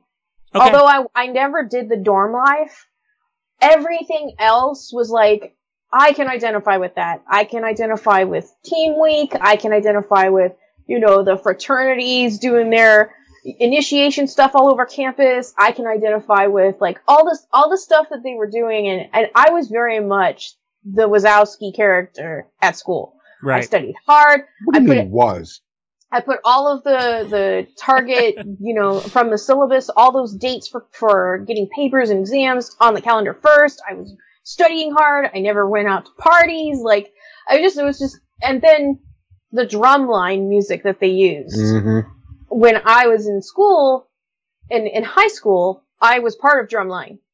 And so then I was just like, ah, and there's drumline music. Oh my gosh, this is amazing. Oh, And it she was just, ve- she was very happy. I- it was it was like going down nostalgia lane Um, in a really odd way because it's all monsters. well, still, are we not monsters to certain species? oh yeah, we are. Um, That was my final thoughts. I really enjoyed and I, and I can I can agree with that. I mean, legit. On as a film goer, I was kind of like, why the fuck did they make a prequel to Monsters? Who gives a shit? I know. I thought I was gonna hate it. But if you think about what the fuck could Monsters Inc. 2 be about? They're gonna fuck around another. Well, I don't want to say it like that. They're gonna interact with another child, or it's going to be, hey, let's see what happens if Boo is a is a teenager, and how far can you take that story? You know, like what could they potentially do? And then you're thinking about, well, they really can't do much with these characters for a sequel. Let's go backwards. Speaking of which, can I blow your guys' minds for a brief minute? Sure. The girl who played Boo is 24 years old now. Yeah, I, I, I mean, I feel old, but uh, she was. You also- feel old. Fuck you. I mean, she was also the daughter of an animator, and like she, I think her her name is Mary Gibbs. I think, I think that was it. I saw it earlier. Yeah. and they just they couldn't get her to sit still and do lines, which sounds bad. Um, so they had to like chase her around and just record her as she was just running around saying shit, and they had to kind of incorporate in the story as is. But it worked. It worked brilliantly. Um, I I did like there was a meme. I mean, she this was where- five for fuck's sake. Let's be real about that. You know. yeah. Yeah, like cut the kid some slack. Uh, oh no, I'm sorry. She did a great job. I, You are you are right um, about her her name, and she's actually been in another movie that's on this list. We'll get to it when we get there, but she was in another movie. Hmm, cool. I know. Uh, there's a She lot of wasn't the characters. star, but she was in it. What's that? There's a lot of characters that are uh based on the kids and of of uh Pixar animators. I think Um, like Inside Out is all about Pete Daughter's do- uh Pete Docter's daughter. Well, we can we can look into that when we get there. What's next on the list? Well, Steph, you we actually have kind of touched on this movie already, or these movies, because again, we're gonna link these two together. But the next one on the list is Finding Nemo, so then subsequently Finding Dory as well. Um, I'm gonna let Steph go first on this one because I don't think you've gone first yet. no. Um, it's so funny because we were we've been refreshing ourselves on all, all these Pixar movies, and I I forgot that I watched Finding Dory. That's ironic. I was like, wait, Dory doesn't find her parents at the end of the first movie, and, and Rico's like, no, like oh. so I had I had actually blended the stories together in my head, which I I tend to do. And I kind of felt like Finding Dory was like, oh, it was same thing of like Monsters Univers- University. I'm like, who gives a fuck? But I was like, I I, wa- I when we were done with Finding Dory, I was like, that was a beautiful ass movie. That was really good. What I remember, I didn't get to get back to it, unfortunately for for today. But what I do remember of it, because I have seen it, it it was it was good. I I lean more towards Finding Nemo, but that's not So- because I don't like Dory. It's just that I lean I lean towards the first one in this instance. I agree. Like Finding Dory is fun and it's cute because it's kind of the same story as Finding Nemo, but she's just trying to find herself. yeah. and in Yeah. doing so she's finding her parents my my gripe of it is it's she ends up having less of a short-term memory problem which isn't really true when people have chronic issues like that hmm it's it's kind of like what they did with 50 first dates Mhm. where There's she can start remembering stuff because they repetitiously show it to her so at the end she she has more of a memory than what she really has see, I thought it Mm. was because they were writing stuff down, not be, or or doing the video, not because she was remembering it. Yeah. Well, no, because she she did re- end up remembering him. She was painting pictures of him. But that was her. Sub- she flat out said, Cloud is powering tomorrow's transformative missions.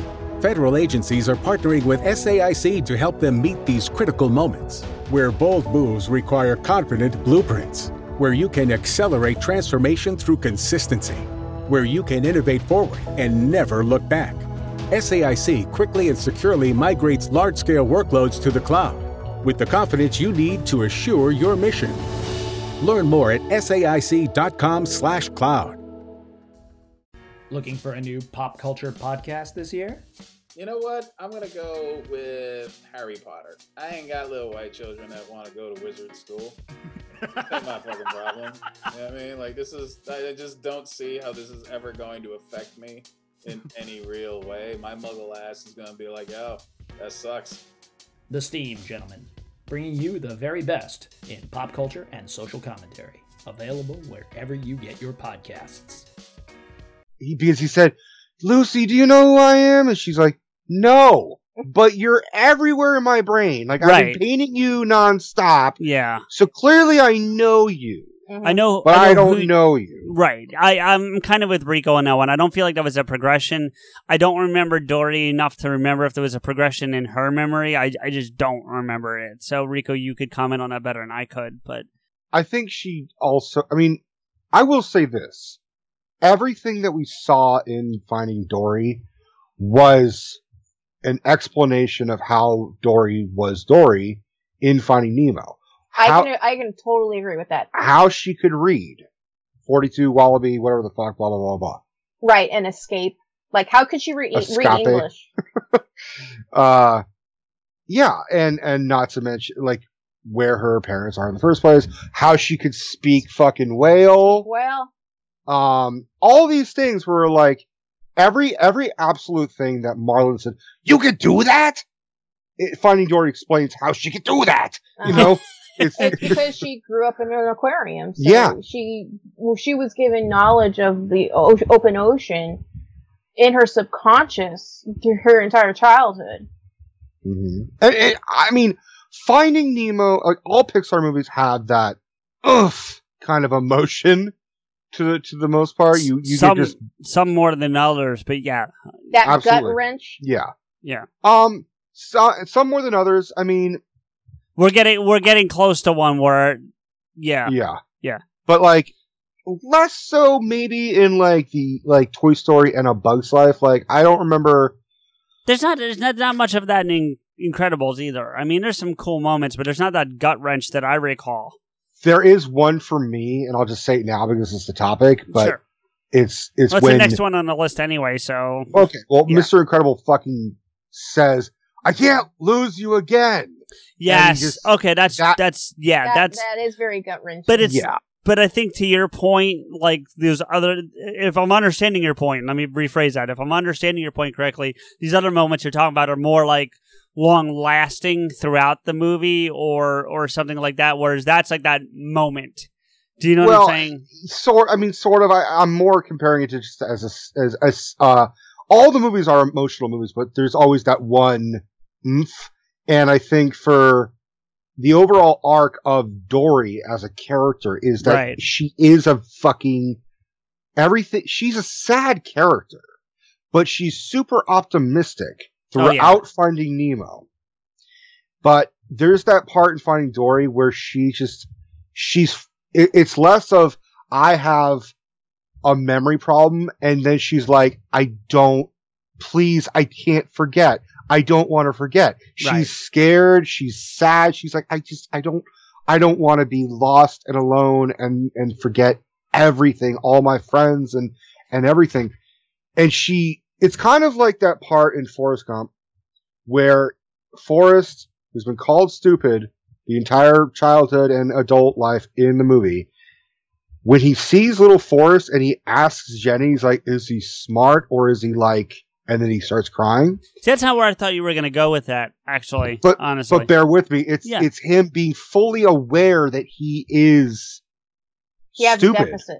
See, no, no, I, I wasn't criticizing where you, where you were going, Rico. My see when when you go to Forrest Gump and and you're making that point, the first scene that comes to my brain is when he's talking to Jenny about love, and he's like, "I'm not a smart man, but I know what love is." And I know people make fun of that line all the time, but it's actually a real come to to realization moment too. I feel like in that movie, Agreed. You know, so Agreed. It's it's the first scene of realize of self realization. yeah.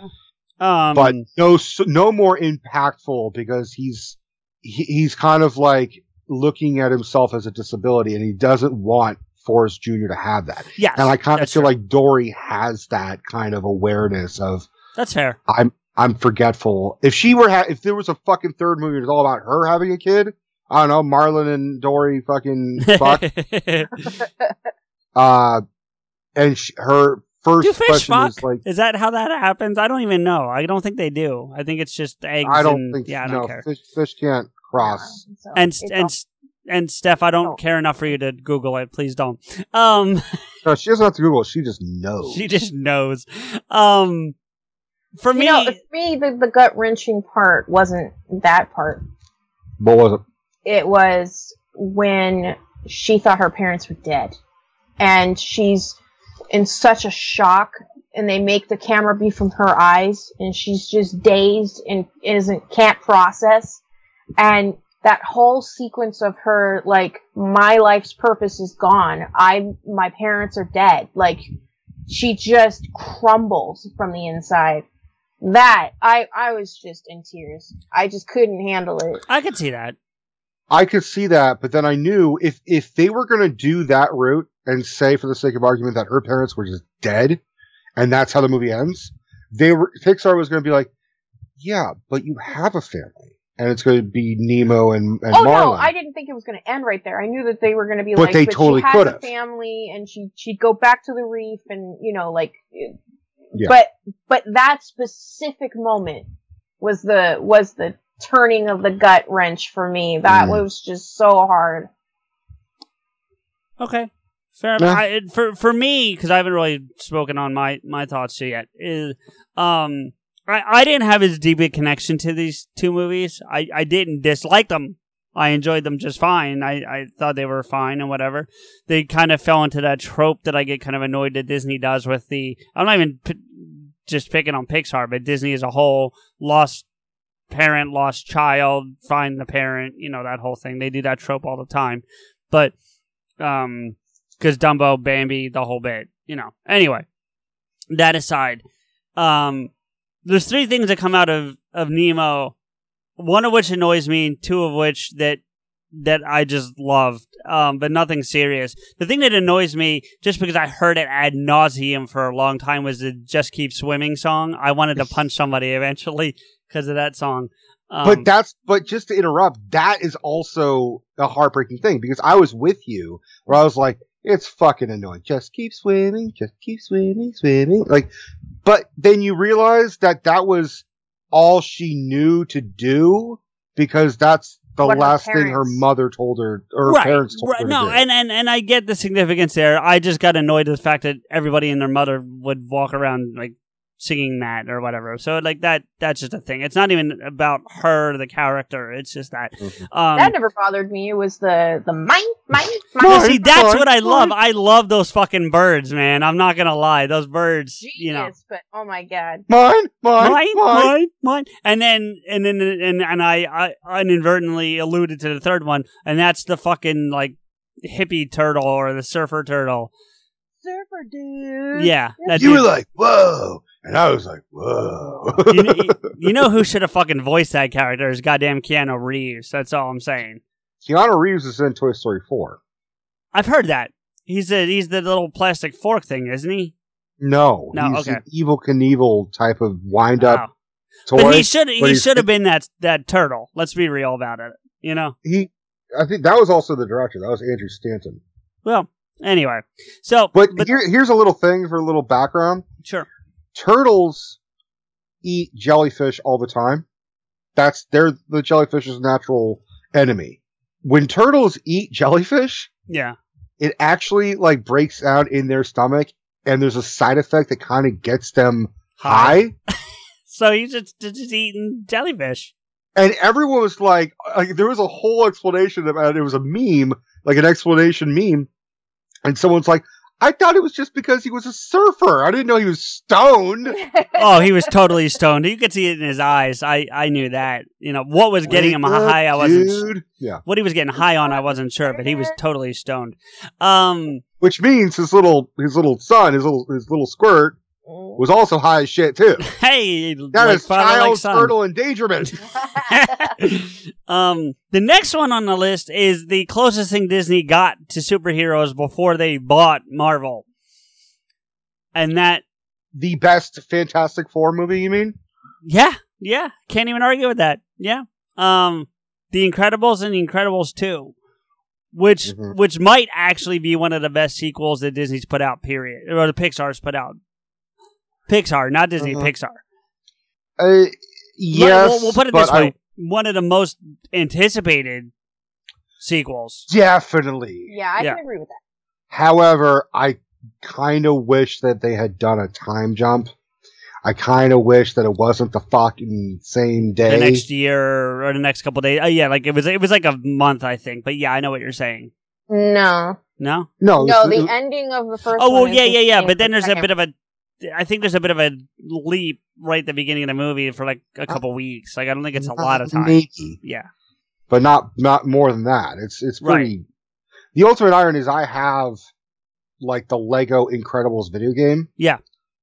and it's it's really weird because you start off playing two, and then you play one. Like they reverse the fucking order. It- It's it's really bizarre. It's really bizarre. It's really fucking bizarre why they did that. Yeah, that's strange. Um, I don't know why you would do that, but I don't know. I just because it obviously was a tie-in for the fucking movie for Incredibles two, but like I love another fucking me because people people talk about Pixar for fucking ever online. They well, love because because there's there's so many layers to Pixar movies though. There's the you can bullet point the plot, Mhm. And then it's then you go deep. What are the characters feeling? How are they reacting? Why is it the situation like that? And, and then it's that whole other second layer that you people can talk about. Like, I mean, we're, we're deep diving. Like, Right. people can talk about it for ages. But did you notice the names? Like someone someone was like, "You're all gonna like." uh Did you guys notice that Violet is named Violet because of her powers, Ultraviolet, and and then Jack Jack is Jack because he's Jack of all trades. That's why he's got multiple powers. And then one person comments and said, "You're all gonna freak when I fucking tell you what Dash means." the super quick kid. He's just dashing all over the place. Yeah, yeah. Uh, but but that's just the kids. Yeah, I mean Bob and Helen are fucking Bob, Bob, and, and Helen. Helen. Yeah. You know, uh, like even even Frozone is just Lucius. You know. Well, you know, be- I guess that's because it's second generation. right. I would agree with that. First generation superheroes Didn't know. didn't know, or their parents were like, "We're not gonna fucking name you that." You know what I, I don't know. It's Yeah, hard yeah. to kind of. Fair enough. But we don't know. We don't know of any other incredible families. All the superheroes have been killed, with you know some exceptions. Mm-hmm. Um, and then they're all out in hiding, but we don't know of another family. Mm-hmm. So true, true. I. But what the fuck kind of tongue in cheek naming is that shit? Yeah. um. It it it is to your point though, Rico. It really is the Fantastic Four movie that really the only one we've ever, the only real good one we've ever had. You know. Mm-hmm. Um.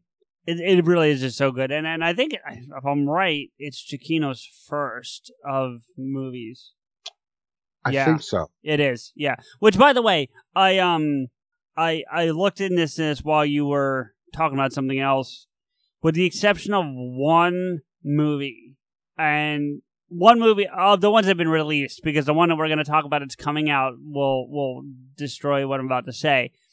There's been four composers for all 22 Pixar movies except for one.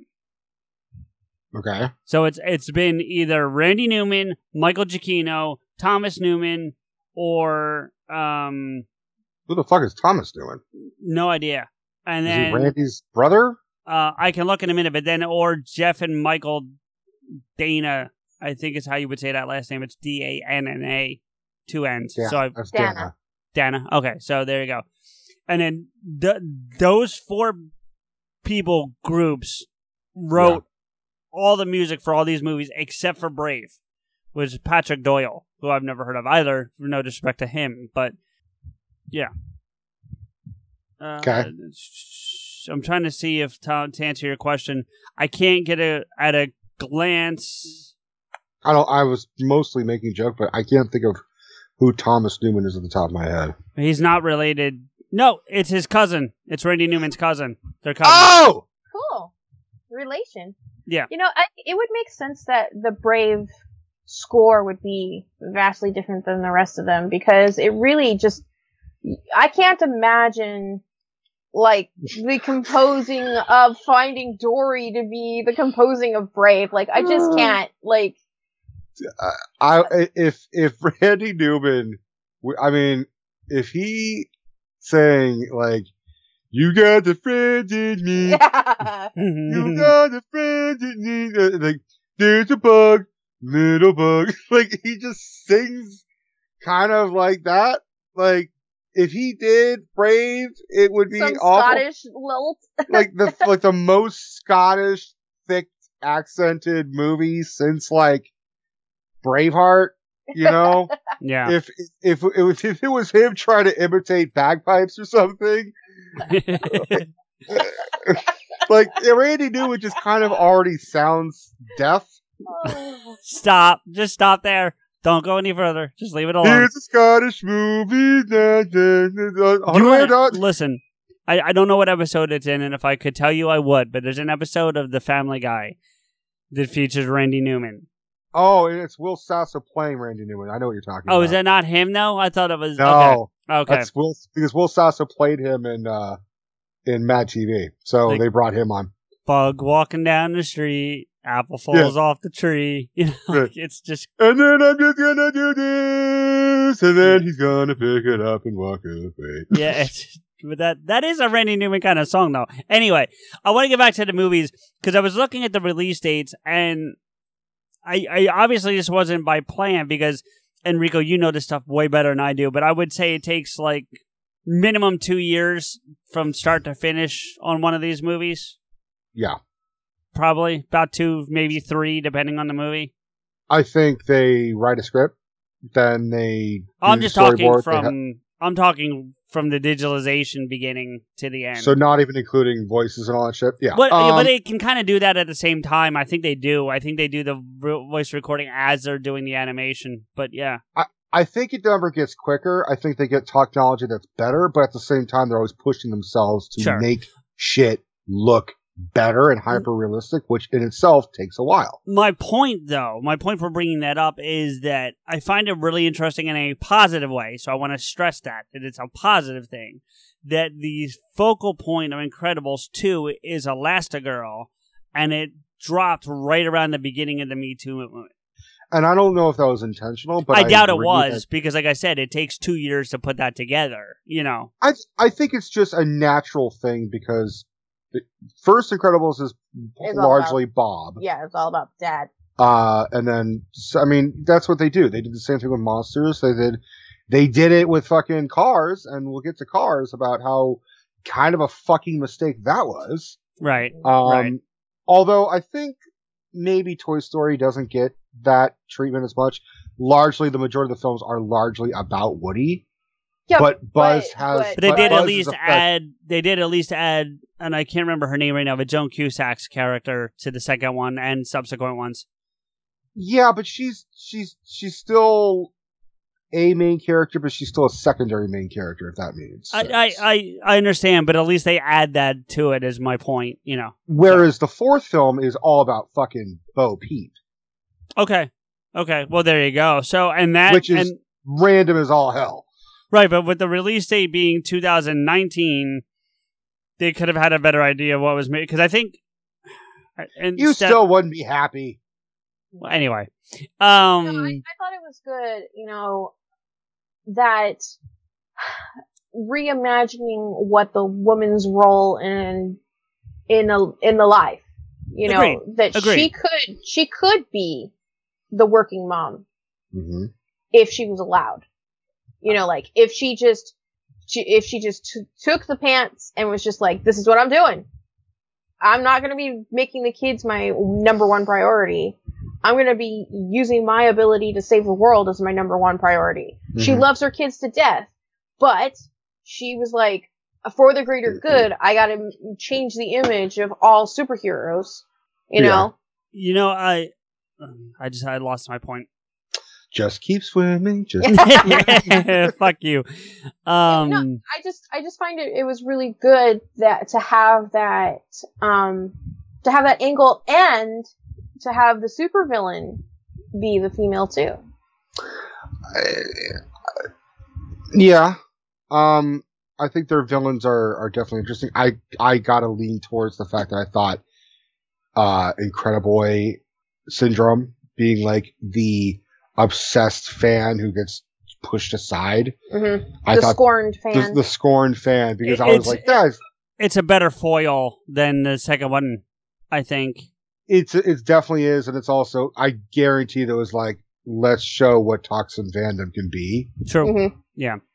Um, where you know- and and not to say that Screen Slayer's uh, motive is not any any more impactful for the character, but it was just this obsession with superheroes. Be, you know, like her parents were murdered because they waited for superheroes to save them. They Right. could have gone away and been safe, but because of their reliance on on superheroes, that's like. But then, like, but you're gonna be a villain and take away all the superheroes, and you think that's gonna save you? What the fuck? yeah. Right. She she didn't she didn't want society to become reliant on them again Right. Because they had been I know, but without. but her so company long. still helped that.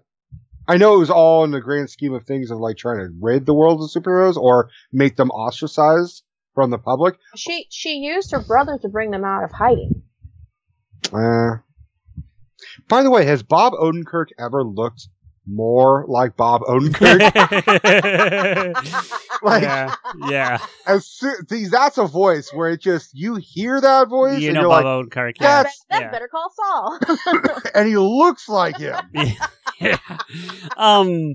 Whereas as Screenslayer, as the sister, I was like, I could not fucking place her. And I I'm couldn't either. it's the it's the woman. It's um Catherine Keener from Forty Year Old Virgin. And Yeah. Yeah.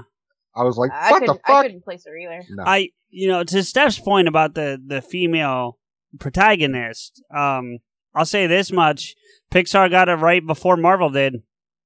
Just saying. Pixar has been a lot has been a heavy has been ahead of. uh No, I'm just saying we're we're just getting Black Widow this year, the first female. Well, no, I guess the second because Captain Marvel, but still, I mean, we didn't get Captain Marvel till what last year, eighteen months ago, something like that. At this point, you know, maybe two years, Yeah, but, but- yeah, But we also got Wonder Woman before uh, both of them. well, true. I'm just talking about well, not not before Incredibles two. That's when Pixar was ahead of the curve on all of them. Um, that's that was the only point I was trying to make. But Sure. no, Steph, you're you're right. It was it's a great it's a great thing. I I love the Incredible movies. You know, I ta- earlier I talked about Monsters Inc. being in my top, probably my top five. I know I said three earlier. It's probably closer to top five than three. Um, You mean Monsters you know, University? what's that? You mean Monsters University? Yeah, I'm sorry.